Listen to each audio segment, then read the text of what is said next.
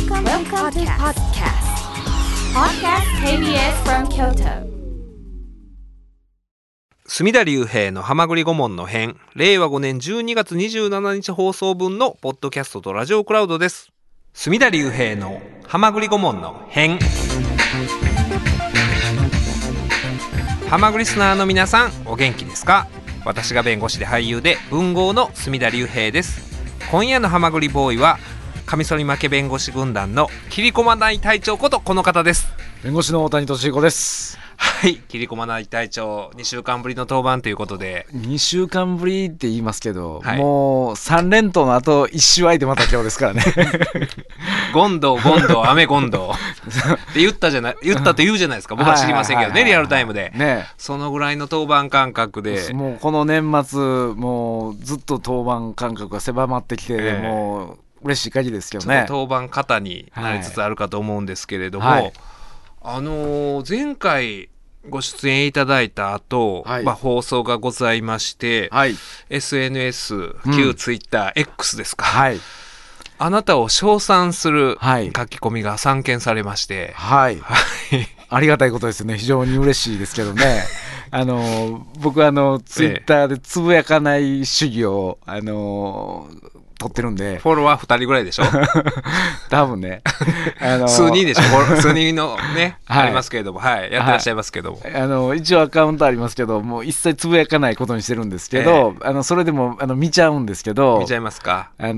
非常に嬉しいですね。称賛していただきますと、切り込まない隊長と言いつつ切り込んでるじゃないかっていうようなね、はい、一番それ言われたかったこと。煙さん、はい、ラジオネーム、はい、煙さん、いつもありがとうございます。今年もね、私誕生日プレゼント送ってくださって感謝しておりますよ、はい、夢で私の夢を見ましたみたいな。私僕のね書いてくださってました。ありがとうございます。女性の方ですよ、はい、だから、ね、私が出演している ABC ラジオの裏の裏まで裏側ですの忘年会に自分がはい、参加してる夢を見て夢ね、夢でね、はい、でその中で隅田さんが優しく私に話しかけてきて、はい、なんでそういう夢を見ましたって送ってくださってました煙さんでございます。はい、隅田先生、はまぐり顧問アワードというタイトルで、隅田先生、はい、私は大谷先生でお願いします。以前はカミソリ負け弁護士軍団を遠慮されていたと思うのですが、はい、この前の番組の中で気に入っておられるようだったので遠慮なく押します。はい、ありがとうございます。隅田先生の鋭い助言にめげずに、されているのが素敵です。先週、はい、柳田さんもおっしゃってましたね。僕が大谷君にダメ出しして、はい、そのやり取りが、はい、いいとね、そのラジオで、はい、僕のことを陰で褒められてるっていう最高の状態だったんですけど、もうちょっとたまらなかったですね。自分が出てないのに、いないところで、普通はね、欠席裁判で悪い意味で使うんですけれども、そうじゃなくて、はい、ね、うん、もうちょっと僕はもう本当に柳田さん、いつもね、柳田さんはあなたのこと褒めますよね。褒めていただくんですよ。すごい嬉しいんですけど、年賀状もやり取りしてるんでしょ、はいはいはい、だからかな。いやだけどね、ちょっと僕の言うてほしいポイントとはちょっとちゃうんですよ。あなたどう言うてほしいの？いやいや、さっきのみたいな切り込まない隊長と言っときながら切り込んでんじゃないのみたいな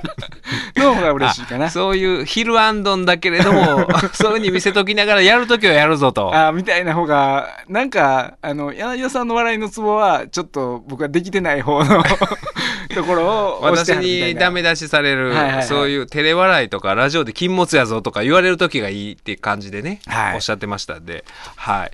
今年は大谷先生が一番になる予感がします。楽しみですと煙さんがおっしゃってるんですが、このはまぐり顧問アワードは1月3日、はい、来年一発目の放送で、うん、はまぐり顧問アワード発表しますんで、はい、収録になります。こちらもうい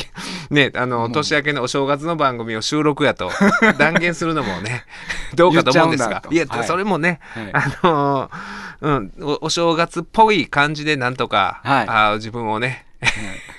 そういう気持ちで喋るとは。そうやね、テレビの人ほとんどみんなそうやってやったんでも。そうですそうです、はい、うん、本当は生放送したかったんですけどね、はい、なんかいろいろ生放送やるにはハードルが高いんですよ、うん、もうそれを言い出すと長くなるんで、12月30日の午後4時までに編@kbs.kyoto まで、はまぐり5問アワード文問はね、皆さん適宜作ってください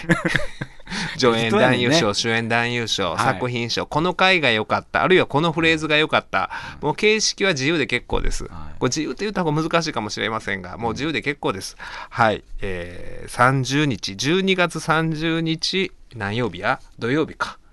うん、そうか、今年は30、31と同日が、うん、はい、もう年末30、31が同日で、ほんで三が日となるわけですな。うんうんうん、で30日です。はい。はい。4時までに送っていただくように、編@kbs.kyoto までお送りいただければと思うんですが、はい、このように、もう煙さんほか、たくさんの方が、はまぐり5問アワードに関してもすでに、非常にありがたいですね。お送りいただいていますよ。はい。僕ね、去年とか一昨年とかもう1票もいただけないというのを続いてたんですが、はい。やっとね、日の目を見た。そうねえ、はい、今年ついに大化けしましたね、はい、あれらしいですね、その大谷さんが、はい、お勤めになられてる法律事務所の事務の方も、はい、今まで言ってなかったんですか、この番組出てることを。ね、先輩弁護士とかには、まあ、一応それはこういうことはやってちゃってますということは報告はしてるんですけど、一応そういうのは許可がいるシステムなんですか。いや分からない、いや許可というか、まあ、報告やね、報告で、はいはい、はい、なんですが、事務員さんには、まあ、なんかなかなか話の流れで言うことなくないですか、まあ、俺出てんねんって言うのなかなか難しい、うんうん、多分、はいはい、その田中至先生が、はい、田中至さんが、うん、妻に言えないのと同じ感じだと思うね奥様にも言ってないと、はい、言ってはりましたね、はい、うん、僕も事務所の事務員さんがなかなか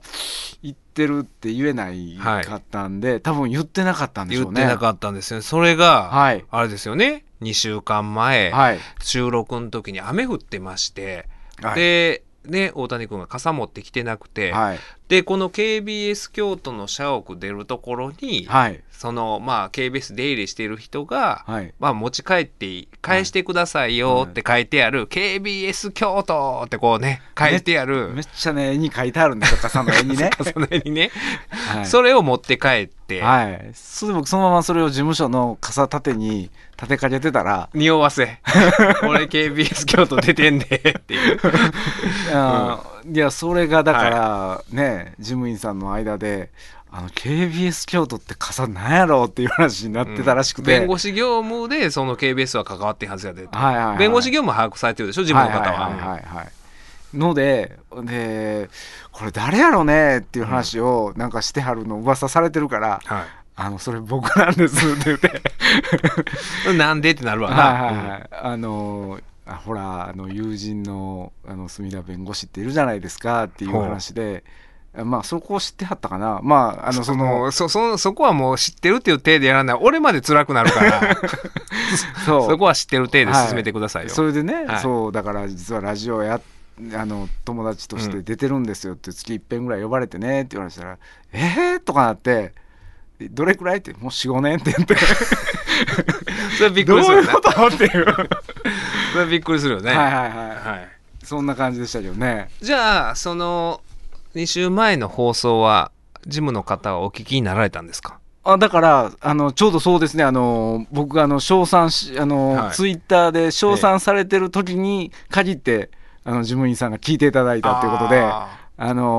そう次の日だから僕が事務所に行ったら、はい、事務員さんの一人がアワード1票入れますって言って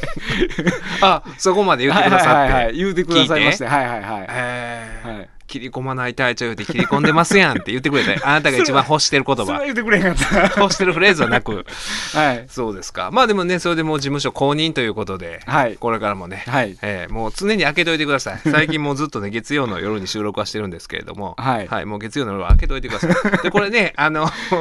まあ毎週収録で、新年一発目も収録やって言いましたけれども、はい、今日は実は25日クリスマス、はい大丈夫なの、ね、あなたは。いや、まあ24日でお勤めはしてきたつもりですけどね、まあまあな、はい、24日にクリスマスパーティー家族いてもやるもんですかね、うん、はい、うちはそうしましたね、うん、そうして、はいこの収録のためになんかちょっと怪しい雰囲気が出てきて、やっぱ25日かなみたいな雰囲気も出てきたんやけども、あ、家族でクリスマスお祝いするの、ね、やっぱ、うん、クリスマスにしなおかしいわねみたいな話になってんけど、いや、やっぱりイブの方がええんちゃうと、日曜日やしねみたいな話で、うん、昨日ちょっとパーティーはしまして、はい、今日はフリーになったんでちゃんと無事に、はい、来れましたんで。これでも怖いよ、はい、そういう風に SNS とかで褒められたら、はい、そういうのね中毒性があると思うから、はい、もう何を差し置いても、うん、こっちを優先するようになって、はい、まあ、うん、そうね、ちょっと今年ちょっと優先できないことがいろいろそのカルタのせいであったんですけれども、はい、基本的にはやっぱり呼ばれると行きたくなりますね僕はこれはでもね、私もねやっぱりね、はい、嬉しいですね、その大谷さんが褒められてるっていうのは、はい、こんなん本人を毎週言うのもなんですけど、あなたの良さっていうのは分かりにくいと思うんですよ、何あなたの良さは伝わりにくいと思うんですよね、はいはい、うん、独身時代ね、お互い、はい、修習生の時とかよくね、うん、コンパとかしましたよ、はい、女性と、はい、その時でも、はい、大谷君ええわっていう声あんまり聞かなかったじゃないですか。そうねその声はね僕は全く聞こえてこないのよそれはよく自覚してるはい、はい、そのね短い時間とか、はい、最初のそのねこうファーストコンタクトでは、うん、あなたの良さは伝わらないはずで、まあだから今回とかこの番組でも、ね、はい、4年ぐらいかかったわけじゃないですか良さを伝えるのに、はいはい、よかったです、まあ、玉ねぎを剥くように伝わったのかな、はい、ね、ある人がね、はい、おっしゃってた、はい、そう、私の事務所に突然来られた、ね、はい、女性がおっしゃってたんですけど、はい、大谷さんはこう玉ねぎを剥くようにでも玉ねぎ剥くのそんな時間かかるかよ 4,5 年もかかるかよっていう、ね、だんだん良くなってくるという意味で言ってはったんやと思うんですけれども、その、ね、SNS の書き込みとかを見てると、はい、友達同士の喋ってる感じにこう加わってるようで楽しいとかって書いてくださってる方が何人かいて、はいはい、あ、でも確かにラジオって純然たる友達同士がやってるってないですよね、うん、普通ないよね、普通ない。例えば、はい、芸人がコンビでやっててもコンビはもうもはや友達はないでしょ。そうでしょうね。ないし、うん、パーソナリティとアシスタント、それが、ね、メインが男性か女性か、まあ、これ逆転することもありますけれども、うん、純然たる友達っていうのはなかなかなくて、ね、まあかつてはね手つなぎながらやってる人がいたとかって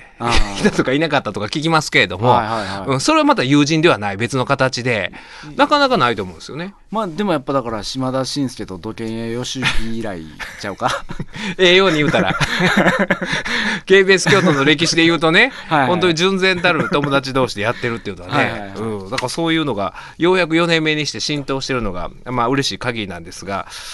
はい、友人で行くと、はい、ちょっと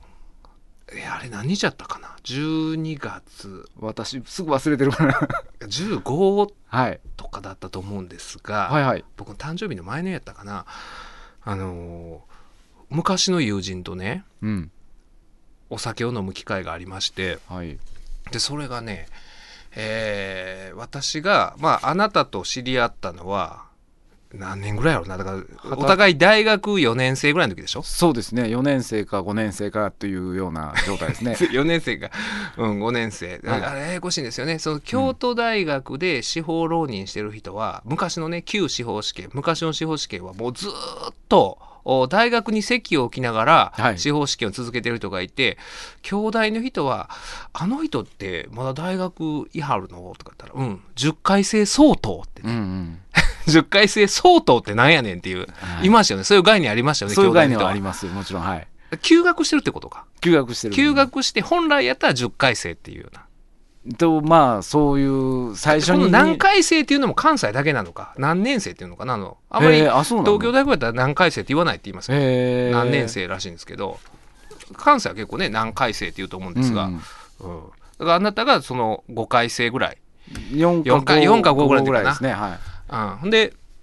ぐらいに知り合って、はい、で、まあ、お互い司法試験落ち続けてました、はい、でそっからね何年か会ってなかったでしょ、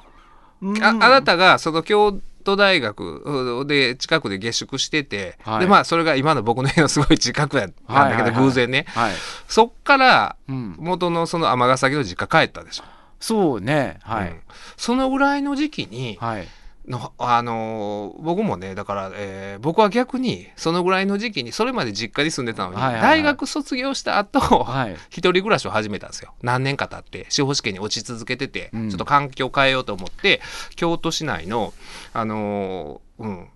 当にここはなんて言うんだもうでいっぱい予備校があるカラスマとかあの辺のだから大村のもう近くですわ、うん、もう街の中なのに街中やね、すごい街中なんだけれども本当に家賃がまあ安い、うん、マンションがありまして、はい、そこを借りてしばらく住んでた時の話なんですけどでその時にまあもう自分が一番卑屈になってた頃というか、うん、その時に会った僕中高の友達がその時に偶然会った時にほぼちょっとだからすみちゃん様子が違ったであの頃って言われてたぐらいの頃があったんですよ、うん、何年間か司法浪人してて。でその時に僕は一人暮らししててでもちょっと人と関わりも持たなあかんな、うん、で運動もせなあかんなって思ってその近くにあったロイヤルオークというジムがございまして、はい、最近なくなったらしいんですけど、はい、でそこのジムの朝だけの会員になって、うん、朝運動しに行って勉強する前に、はい、でいつもサウナで本来運動するために行ったんですけども、はいはいはい、それがだんだんその運動後に入る朝風呂入ってサウナ入ってのその運動をも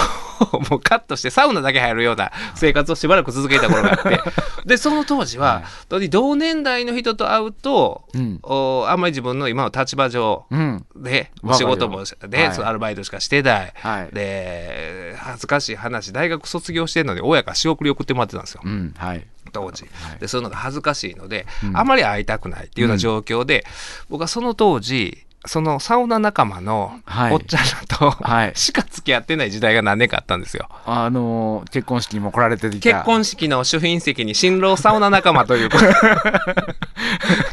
書きのもと主賓席に3人ぐらいいらっしゃって、はいはい、いてはりましたね。いたでしょ、はい、でね吉川っていうおっちゃんがその時挨拶して、はい新婦とは裸の付き合いを長らく しておりましてって言って不穏な空気になった、はいはい、吉川さんとか、はい、でそのサウナ仲間とちょっと忘年会をね、はい12月15ぐらいにしてたんですよ、はい、それは、その今言ってた吉川さんというもう僕より一回り上なんですよ、うん、僕より一回り上で、そうですねもうだから来年60か吉川さんとで梅影さんっていう人梅影さんね僕より3つか4つ上なんですよ、うんまあ、僕が一番最年少だったそのサウナの中で、はいはい、で京都の本当にねもう烏丸通りに接してるようなとこなんですよロイヤルオークっていうジムが、うん、だからなかなかでもねあの辺オフィス街ではあるんですが、うん、そのサラリーマンの方はなかなかその勤務前にジムとか行く環境じゃないでしょ普通、まあ、普通はねだから多くはまあ商売人の人がはいはいはいはい、よく来られててでその中でもうみんな年上で僕が一番その中で最年少 で,、はい、でその次に若いのが梅影さんでっていうような状況で本当にねあの頃の3年3年ぐらいかな4年ぐらいかなもう僕はその人たちと濃厚な付き合いをしててあそうだんだんなんか本末転倒になっていってそうやね、何らかの人と接触を持たなあかん、はい、ほんで同年代は嫌だほんで運動もせなあかん、ね、ジム行って自分言ったけれどももう途中からサウナしか入らないそのサウナが本当に心地よくて皆さん優しくてねもう自分の親みたいな世代の人ばっかりなんですよ、うん、で最初はねすごいそうサウナのおっちゃんらが面白い話してるんですけど、うん、入りたいなと思ってなかなか入れなかったんですよその会話の輪の中にそんな時期があったのね私もそういう時期あったんですよ、はいはい、入りたいなと思って入れなくてでも話を聞いてるとそのねいつも顔を合わせる 7,8 人のそのサウナのおっちゃんらがいるんですけれども、はい、そのボスが西堀さんっていう、はい、あの時も挨拶してくださった、はい、主賓の何人かの挨拶をしてくださったその今だから利用組合の京都のね理事長をしている散髪屋さんの西堀さんっていう方で、うんはい、だからもう西堀さんの長男が僕と同い年でも親と同じぐらいの年で、うん、昭和22年ぐらいかな生まれは、うん、だから僕の一番年の離れた友達なんですよ親友なんですよ親友とはちょっとおこがましいですけど仲良くさせてもらっててもう25年来仲良くしてもらってて、はい、で、どうもそこをこのサウナのここをまあ取り仕切ってるのはこのおっちゃんやな思って、はい、どうやら話を聞いたら散髪屋さんだなとはい、で、うん、寺町やなと、はいはい、で全部こう特定していって、はい、である日偶然を装って僕はその散髪屋さん入っていってお前サウナの兄ちゃんやんかみたいな感じでとかって偶然を装ってこう接近したんですよ。おーっとなんか小説とは違うな偶然を装って友達になろうとするのがサウナ仲間の長老もう顔は知ってるけれども会釈して挨拶する程度やったんですよ、はい、それをちゃんともっと仲良くなりたいなとか思って、はい、ほんでそっからもう本当にお世話になるようになって、うん、もうなんかね本末転倒というかほんまにサウナ中心の生活がそれから何年か続いてその人間関係がでただでも今思うとその受験期間が長引いたもそのサウナのせいではあるんだけれども、はい、その長引いた期間自分の、はい、なんだろうなこの不安定な、はい、こう気持ちを支えてくれた、はい、精神的支柱になってくれたのもそのサウナのおっちゃん連中やなっていうのがあって。うんはいいいですね、でそのうちその、ね、僕と梅影さんという一番年の近い人、うんはい、だからその時は僕は20代で梅影さんもギリギリ20代後半そうやわね、はい、ほんで、はい、その吉川さんもその僕の一回り上やったんですけどもうそれが、ね、僕がもう来年48で、うん吉川さん60でみたいな状況で、ね、もうだいぶもう長い付き合いになりますね田舎3人で飲んでたんですよ、うん、で飲んで1軒目終わって2軒目どうするいう話をしててその20何年前やったらセクキャバとか行ってたんですけど、うん、はい、で もうそういうあれでもないですからね、はい、どうしますっていう話をしててだからその当時もだからいつもね吉川さんのカードで行ってたんですよあカードで行ってこれいいのかなまあでも吉川さんそんな細かいこと怒らへん人やから大丈夫大丈夫でそれ言ってたらでどないしょってなった時にああそうや中澤さんの店行きませんかうん、で実はそのね、まあ、サウナの一番の、まあ、リーダーがさっき言ってた西堀さんっていう人で、はい、でその西堀さんの仲良し弟分みたいな人がいて、はい、中澤さんっていう人がいてねサブリーダーやねもうねもう毎日西堀さんの家に飲みに行ってはったんですよおうおう家にですよあ家に家にあの当時その西森さん一人で住んでらっしゃったとかって、はいはいはい、でそこの家にいつも行って飲みに行っていうことしてはったのがその中澤さんという人で、うん、まあこの人がね係湯警察といいますかこうサウナでわいわい言いながら喋っててで新入の人がそのルール分からずにねサウナ入って、はい、で係湯もせずに水風呂入ったらもうこのドアガーン開けてうわーオンドレアー言うて係湯せんかーって言ったら係湯警察の中澤さんという人がいてでも楽しかったその20何年前もうだから何年前だから25年ぐらいになると思うんですけどそういう期間が何年かあったんですよそのおっちゃんだとその人はだから中澤もうフルネーム言ったらあれですけども、はい、辰之助言うて辰年なんですよ僕は二回り上、ま、吉川さんよりまだ一回り上がだから辰年だから辰之助でこう中澤さんと西堀さんが親友で、うん、めっちゃ仲良くされてたんですよでいつもみんなで飲みに行って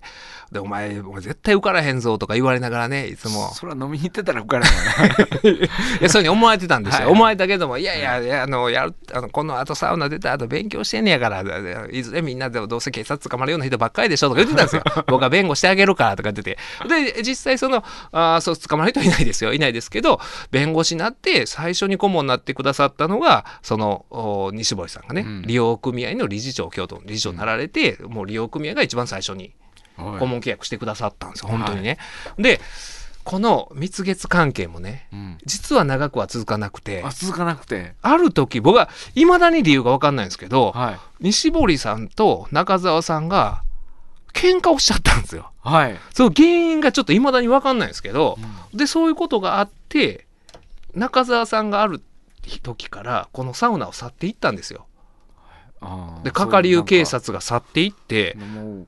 ね、係りし放題になって、だからその秩序がちょっと乱れたんですよ。し放題ちゃうか、その、まあ、水風呂に飛び込む人もいてもね、誰も注意しなくなって、はいはい、そういうちょっと秩序が乱れた時代が来てて、あ、中澤さんどこ行ったやろなみたいな、うん、でどうも西堀さんと喧嘩したらしいみたいなことがあって、はい、でその後僕は司法試験に合格し、はい、でその大阪に引っ越し、司法修習で大阪行ったじゃないですか、はい、それで、そうサウナもやめて、うんでもその、ね、西堀さんとかずっと付き合いはあったんですけれども、うん、中澤さんとはもうずっと連絡がないままっていうのがもうだから20何年、うん、そういう状態が20年近く続いたんですよ。でただ数年前からフェイスブックで友達に中澤さんとなって、うんはい、で祇園でスナックをやってるらしい、うんうん、っていうのを把握してて、はい、で僕誕生日にメッセージとかくださるんですよ、はい、で今度お店行きますみたいなことは言ってるんだけれども、はい、なかなか一人で行きにくいじゃないですか、そうね、その祇園のスナックは、うん、で行きにくいなとかいうのがあって結局行かんままっていうのが数年続いてて、でこの間のその忘年会2軒目どないしようってなった時に中澤さんのお店行きませんかって言ってだからもうその2人がね、はい、ああずいぶん会うてないね、だから僕らと同じぐらいちょうど会ってないんですよ、20何年にわたって、はい、それまで毎日のように会って、うん、もうしょっちゅう飲みに行ってた仲間やのに、うん、だからそういう形になっちゃってて、はあ、久しぶりやから行こうかね、その喧嘩してるボスの方もいらっしゃらないんでしょ、そこには、そこにはその飲み会にはいなかったから、ねはい、行きましょうかと。で、まあ、その僕と吉川さんとほんまにこの梅影さんが飲むのもずいぶん久しぶりなんですよ、3人で飲むのももう何年ぶりかっていうような感じではあったんですよ、うん、個別にはあったりはしてたんですけど、久しぶりに行きましょうか言って店調べて、辰之助言うんですよ、はい、そのね、名前の店があるんですよ、スナックが、辰之助ね、はい、やってで調べて、はい、行ってなんかドキドキしてね、その会うのはあれですよ、昔好きやった初恋の人とかじゃないんですよ係員警察の中澤さんですよそれやのにみんななんかドキドキして、だからタクシー乗って移動したんですけどなんかちょっとドキドキしますねとか言ってて、あでもあれか20年近く経ってるか、その時はもう20年前、まあだから、今701とかやから50代前半ですごい健康的でマラソンとかもしてはったと思うんですよ、元気やったらいいんですけどねとか言いながら、うん、なんかドキドキしながら、はいうん、でそれで、はい、いやほんでその話をしてたら、はい、そのタクシーで移動してたもそのタクシーの運転手のおっさんもそのおっちゃんもね、その状況がおもろかったのかなんか突然笑い出してねごめんなさいみたいななんでそんなドキドキしてはるんですか、その会う人おっちゃんでしょとかって、いやそうなんですけど20年近く会ってへんからちょっと緊張してるんですよっつって、で近くまで連れて行ってもらって、うん、でもうお店探して、ああここやってなって、はい、であるビルの、まあ、地下入っていくとこだったんですけど、うん、ちょっとドキドキしますねってで地下入ってこうドアギーって開けたら、はいいはったわけですよ。それはおるわね。そこまでおるわな。でもね、なんか楽しい人やから、はい、そのね、男のおじさんと同伴してました。おっちゃんの客が、まあ、大阪からわざわざ来てる言ってました。京都の祇園まで。うん陽気な人やから、うん、今日はそうこの何々さんと、うん、ちょっとご飯食べてからこの店来てもらってねみたいな、はい、そんなんあんねや思ってでまあえらい喜んでくれはって、はい、すみちゃん久しぶりやな梅影くんも吉川くんも久しぶりやな言うて、うん、だからほんまに20年近くですよ。はい、よかった、うん、なんかね、うんでまあいろいろ最近どんなことしてはるんですかとかお店どうですかみたいな話をねいろいろしててでまあねそう盛り上がっててで、1時間2時間なんか喋ってたんですか近況報告をお互いしながら、うん、そしたらそのね中澤さんが、はい、ちょっと節目がちにね、はい、散髪屋のおっさん元気にしとるかおー来ましたね本題に入ってきましたねその時にね、はい、なんかね僕涙が出そうになってはいはいはい、うん、なんか元気にしてはりますよ言うて、うん、でいやもうきっと、うん、まあね性格的に、まあ、歩み寄ろうとしない人ですけど、うん、会いたいと思いますよみたいな話をして、うん、で僕と梅影さんと吉川さんは来年の目標ね3人の共通した目標西堀さんと中澤さんの歴史的和解、うん、これを目標にしようと固く結束した夜があって、はい、なんかね何とも言えんね、うんうん、この地下入っていく雑居ビルのあそこで散髪屋のおっさん元気してるかでよう歌っとったな心を凍らせて今日のトピック隅まで読ませてはい今日のトピック隅まで読ませてはい、12月20日の共同通信の記事を取り上げたいんですけれども、はい、ちょっとね、同業の、うん、あまり良くないニュースで、はいうん、でもちょっと解説を、ねうん、リスナーの方にしたいなと思うんですが、うん、弁護士を懲戒請求大阪弁護士会名義貸しで9億円受領かというタイトルなんですが、うん、恋愛感情を抱かせて金銭を騙し取るロマンス詐欺、うん、国際ロマンス詐欺とかいや要はありますけれども、はい、被害金の回収を請け負うと謳い、実際には広告会社に弁護士の名義を貸して法律事務をさせたとして、大阪弁護士会は12月20日までに弁護士法違反（非弁護士との提携）の疑いで、ある弁護士を懲戒請求したということで、依頼人は1800人を超え、受け取った着手金は9億円以上。うんで弁護士会によるとこの弁護士は特設ホームページで返金の可能性は必ずありますなどと謳い被害金回収の依頼を全国から広く募っていた。しかし実際には広告会社に名義を貸して業務委託し電話受付や相談契約書の締結も担わせていたということなんですよね。ねえ、うんまあ、弱みにつけ込んだあまり良くないやり方ですね。あまりというか良くないですね。そうですよね。その本当に詐欺の被害者を対象にしたこの二次的な詐欺っていう手法は一般的に実はよくあって、うんうんあれはおそらくそう被害者のリストが出回ったりするんですかね。そういう詐欺をしてる、うん、そういう人たちっていうのは、まあ、この離合集散を繰り返し、はい、で一部の人が捕まってもその残党がまたそのリストを持って同種の詐欺を働いたりする。その時にそのリストを持ってるもんだから改めて前こんな詐欺に遭ってませんか被害回復しませんか弁護士に頼みませんかみたいなことを言って、そういう詐欺をするっていうようなことはよくあってでね、実際その僕らもそういう相談を受けると、はい、インターネットでその特定の業者が詐欺なのかどうなのかって特定の業者詐欺っ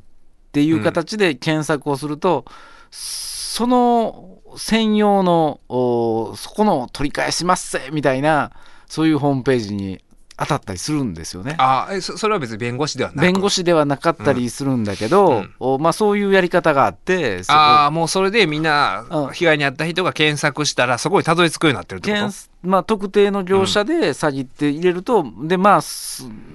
いうので検索に上に来るように設定されていて、うんまたそこに行けばこの業者は実際詐欺で被害回復できるんだと思わせるようなサイトが存在する、うん、でもそこに入っていくとまた詐欺に遭うっていうパターンもあるんですよね。あそういうパターンもまたあって、はいでね、そういう弁護士に頼んで被害者で集まってそれね、弁護士頼むにあたってお金がいるからとかいう詐欺をして実はそこは全然弁護士関わってないというのはね、よくあったはずなんですが、うん、今回はもう弁護士が名義を貸して広告会社と提携して、うん、この非弁の疑いですよね。非弁護士との提携弁護士法違反で捕まったっていうのは法律事務は、弁護士しかしてはいけないというような、うん、ことになってるんですよね。そのまあ、業務としてか、うん、なりわいとして、そういう法律業務そう契約締結したりとかまあ、契約締結したりは、まあ、契約締結というか、だからそれをお金をもらって、うん、あれですよねなんていう言い方をしたら一番正しいですかね、黙ったらあかんやんかだから報酬を得る目的で、まあ、法律事件に関して、鑑定代理仲裁もしくは和解相談の法律事務を取り扱うと、うん、代理してそういう法律事務はやったらダメなんですよね。弁護士以外が、まあ、その相称性のある争いのあるようなものについてというのが基本かな、うん、になるのかな、はいうん、で、だからそういうことで今回問題になっててこの広告業者はその、まあね、法律事務をしてると、うん、それをさせたということで弁護士法違反になっててでも今の話の流れやったらじゃあその詐欺業者がね、二次的な詐欺をしてると何が違うの詐欺じゃないのと思う人もいるかもしれないんですけど、うん、何らかのことはやってるんでしょうな。そういうふうに詐欺本当に一切解決する目的つもりもなくというか交渉するつもりもなく何も仕事せえへんくてお金集めてたらこれも詐欺になるんですけれども、うん、何かしらの、うん、またそれもねちょっと分かんないですけど、ね、うん、だいぶそのやっぱり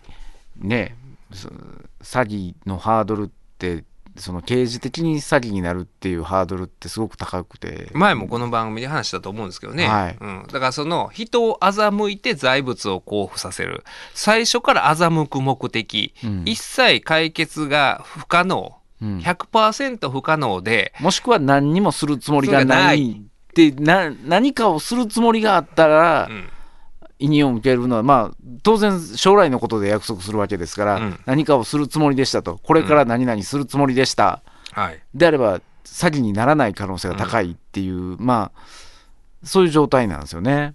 何かしら、うん、その振り込んだ口座を凍結するような、うん、まあ一般的にはその振り込め詐欺防止法と言われてるような法律で、うん、口座預金口座を介した詐欺行為というのがあったというふうに思われるという、それにそれなりの証拠があるとなれば、まあ弁護士は警察に届けを出してその口座を凍結するということができるという状態なんです。まあそれをするっていうだけでも、それに対して被害回復に対して動き始めてるという跡はあるわけですしね、うんうん、まあだからこの実際にこの事案で、はい、当該弁護士が何をしたかとかは分かんないですよ、はい、例えばそういうことをしてたら、う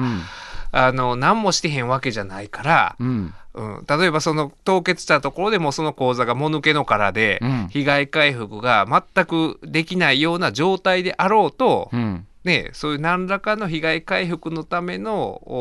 措置を講じていたら、はい、詐欺とは言いにくくなっちゃう、ね、それがファックス一本でできる行為であって、うん、もうそれが、ね、金額的に高すぎる安すぎるっていうのはなかなか判断が難しいところですよね。うん、9億円でしょ着手金は。で1800人を超えだ、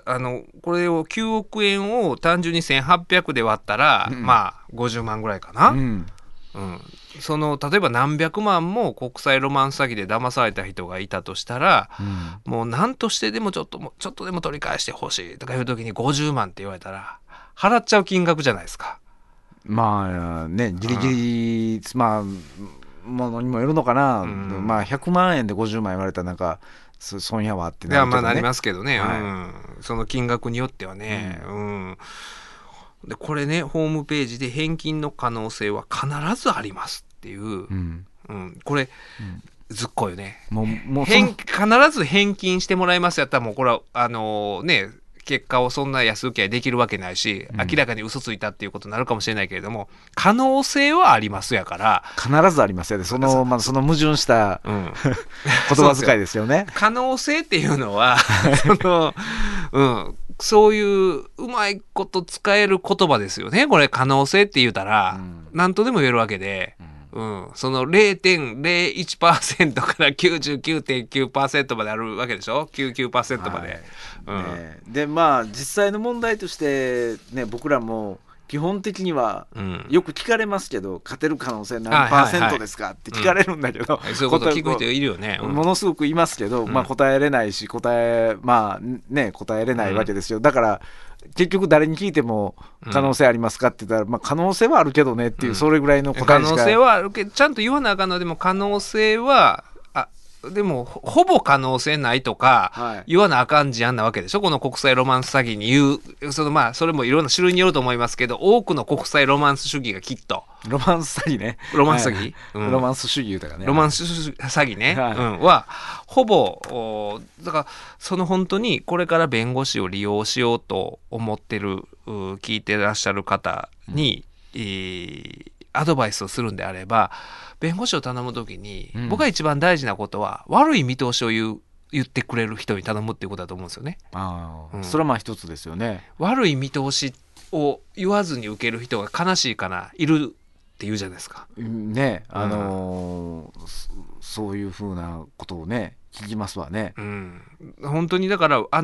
でもね、人間って悪い見通しよりも、うん、よくねそういう電話とか相談でかかってくるときに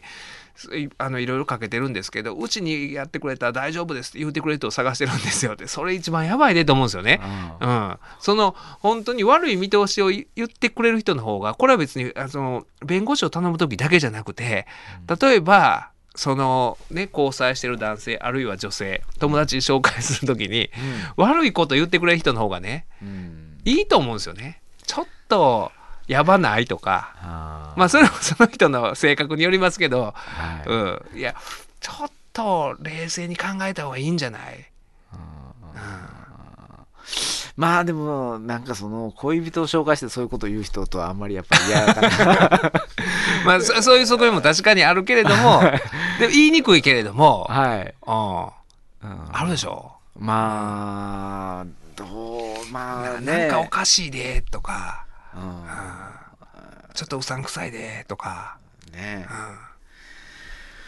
うん、まあでもなかなか難しいねそれは、うん、まあ一般的な生活では難しいか、それは。ああ、それを当てはめるのはそれはやらしいわ、そういうこと言う人は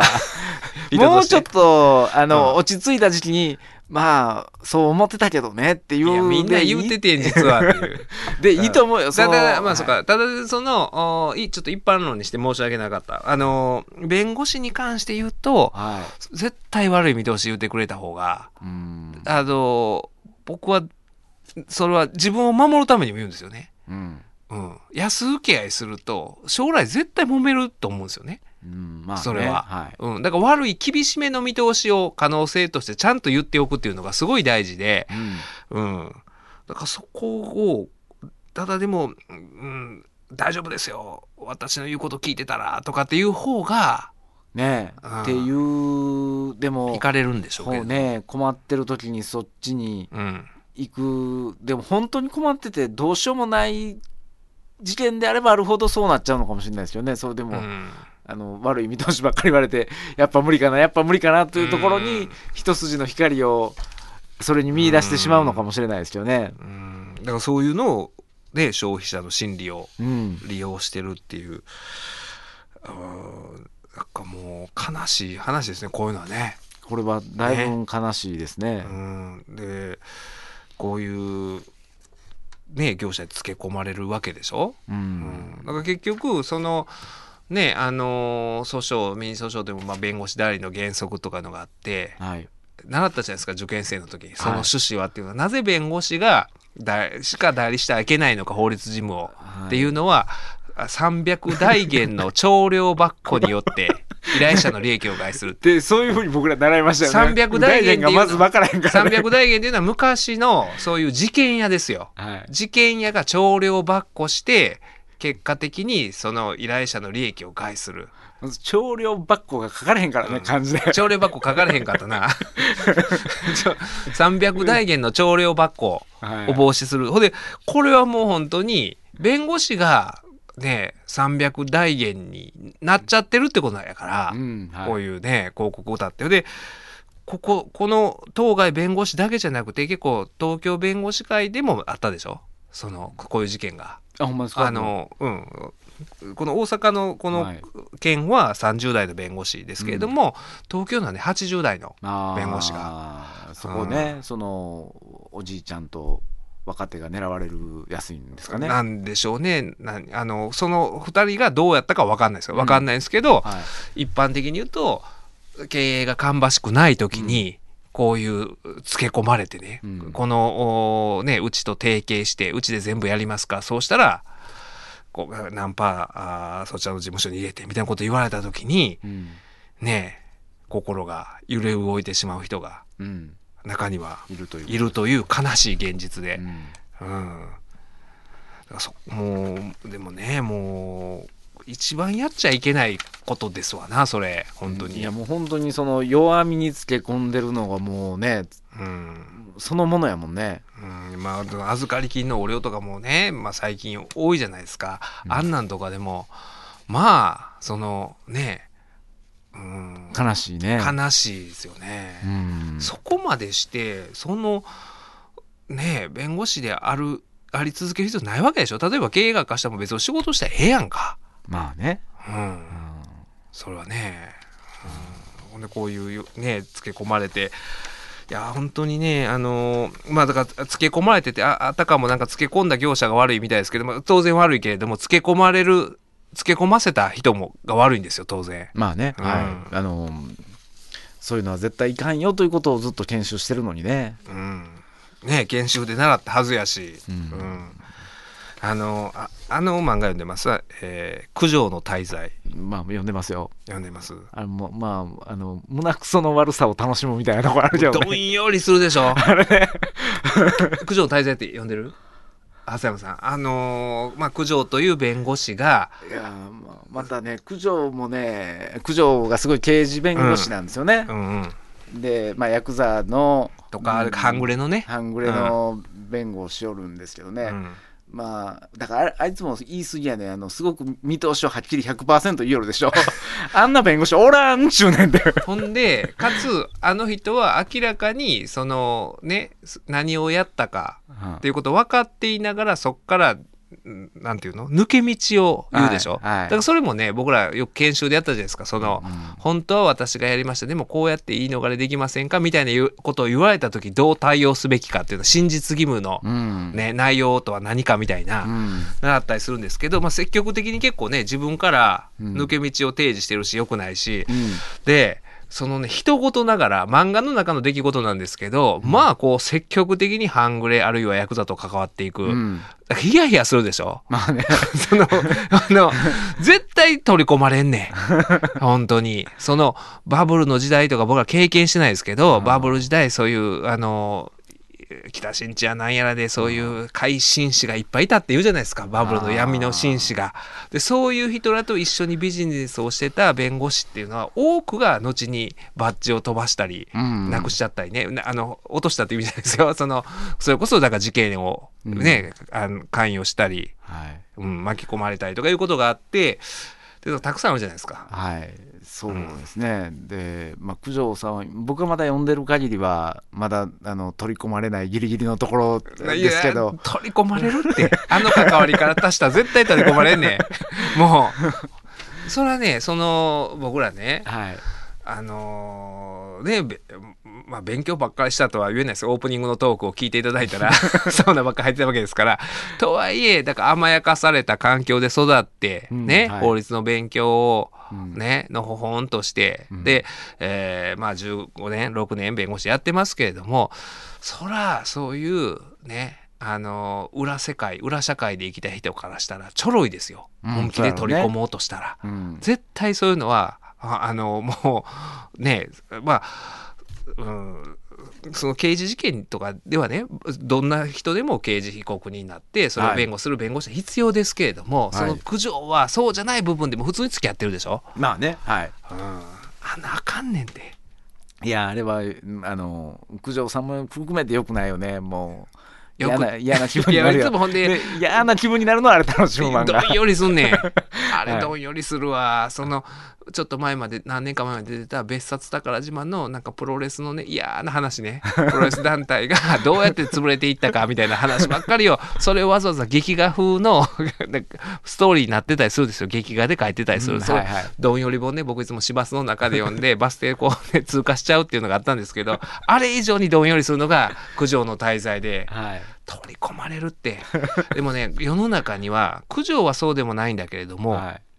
い、一定数不良憧れ、うん、悪い人に憧れてる人っているんですよ。まあね、うん、ね、君に勧められたなんだっけ、ヤクザと憲法の方もヤクザに憧れたって言うてはりましたよね。言うてはりました。弁護士のですね、はい、うん、山口組の顧問されてた、ね、はい、有名な先生言いはるんですけれども、はい、そうなんですよね。だからそういうのって逆にそういう不良から距離のある青春時代を送っていた人の方があったりするんですよね、そういう不良憧れ。不良憧れは本当に気をつけた方がいいですよ。いろいろね、皆さん想像してください。野球選手とか、あるいはね、芸能人とかでも、うん、そういういるんですよ一定数、うん、不良憧れって、はい、いやそんなんよりもあなたのその分野での才能の方がよっぽどすごいはずやのにっていうね、うんうん、なんでそんなに憧れんのっていうのが何かしらあるんでしょうね。そういう幼少期あるいは青春時代の運動はすごくても喧嘩は弱かったという、喧嘩もなんかそういうね、そこの腕っぷしの強さでは誰かに語れへんかったとか、何かしらそういうコンプレックスとかがあってこう不良憧れになっちゃう人が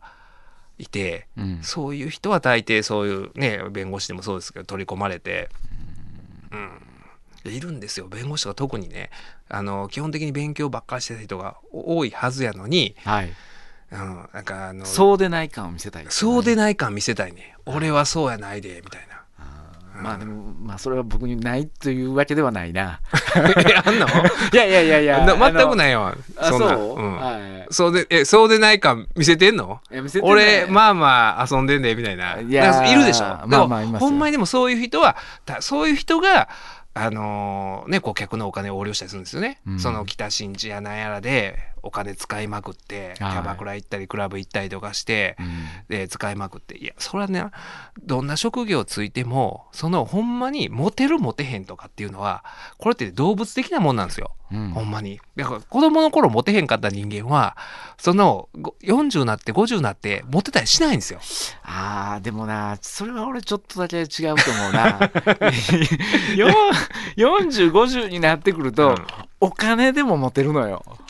でもそれは、はい、ほんまにモテてるんじゃないのよ。いや、お金に人が寄ってきてるだけで、はい、それはお金がなくなった時もうその関係は終わるわけよ、うん、それで、うん、それが何が悪いのっていう考え方はあると思うよ。俺はだからそこをそう思ってたらいいねん、はい、うん、そう思わずに自分の男性的な魅力で、はい、近づいてみたいな人が、はい、そういうとこでねお金をたくさん使って、はい、で自分で払えんくなって、うんね、お金それはもう別に弁護士に限らずと思うんですけど、うん、人がいるんですけど、やっぱりそのね、